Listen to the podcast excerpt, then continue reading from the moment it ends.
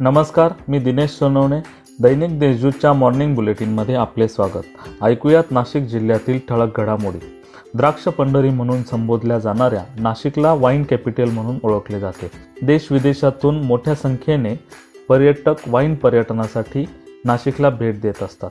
मागील दोन वर्ष करोनाची झळ बसलेला वाईन उद्योग आणि वाईन पर्यटन क्षेत्र जानेवारी अखेरपासून पूर्वपदावर येऊ लागले आहे. जानेवारीच्या दुसऱ्या पंधरवाड्यापासून पुन्हा पर्यटकांची गर्दी वाढली आहे. यामुळे उत्पादकांनी देखील समाधान व्यक्त केले आहे. नाशिकचे आल्हाददायक वातावरण व त्यात उत्पादित होणारी वाईन यामुळे अनेक पर्यटकांना नाशिकने भुरळ घातली आहे. सातत्याने नाशिकला भेट होऊ लागल्यामुळे वाईन पर्यटनाला देखील बूस्टर डोस मिळाला आहे.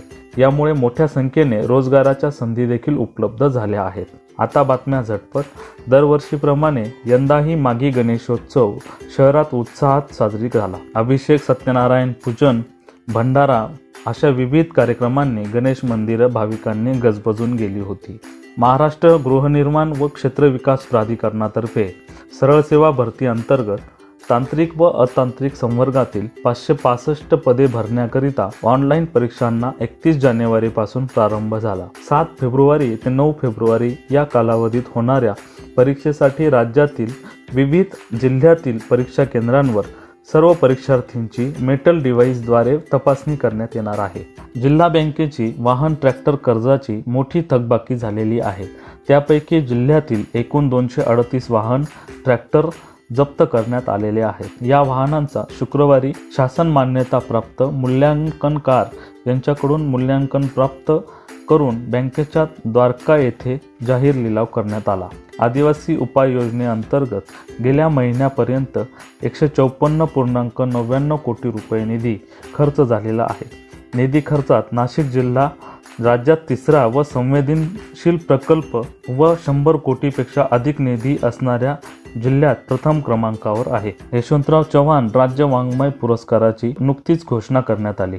यामध्ये प्रौढ वाङ्मय पर्यावरणासाठी असलेला डॉक्टर पंजाबराव देशमुख पुरस्कार नाशिकच्या डॉक्टर मृदुला बेळे यांना जाहीर झाला आहे. एक लाख रुपये रोख आणि सन्मानपत्र असे या पुरस्काराचे स्वरूप आहे. आता करोना अपडेट्स. जिल्ह्यात दिवसभरात आठशे पंचवीस रुग्णांचे करोना अहवाल पॉझिटिव्ह आले आहेत. तर दोन हजार सहाशे बहात्तर रुग्णांनी करोनावर मात केली. आज आढळून आलेल्या रुग्णांमध्ये नाशिक शहर आणि ग्रामीणमध्ये प्रत्येकी न तीनशे नव्याण्णव मालेगाव मनपा क्षेत्रात आठ तर जिल्हाबाह्य एकोणीस रुग्णांचा समावेश आहे. आज जिल्ह्यात पाच कोरोना रुग्णांच्या मृत्यूची नोंद झाली. यातील चार जण नाशिक मनपा क्षेत्रातील तर एक जण नाशिक ग्रामीणमधील आहे. या होत्या आजच्या ठळक घडामोडी. आणखीही ताज्या बातम्यांसाठी दैनिक देशदूतच्या देशदूत डॉट कॉम या वेबसाईटला भेट द्या. धन्यवाद.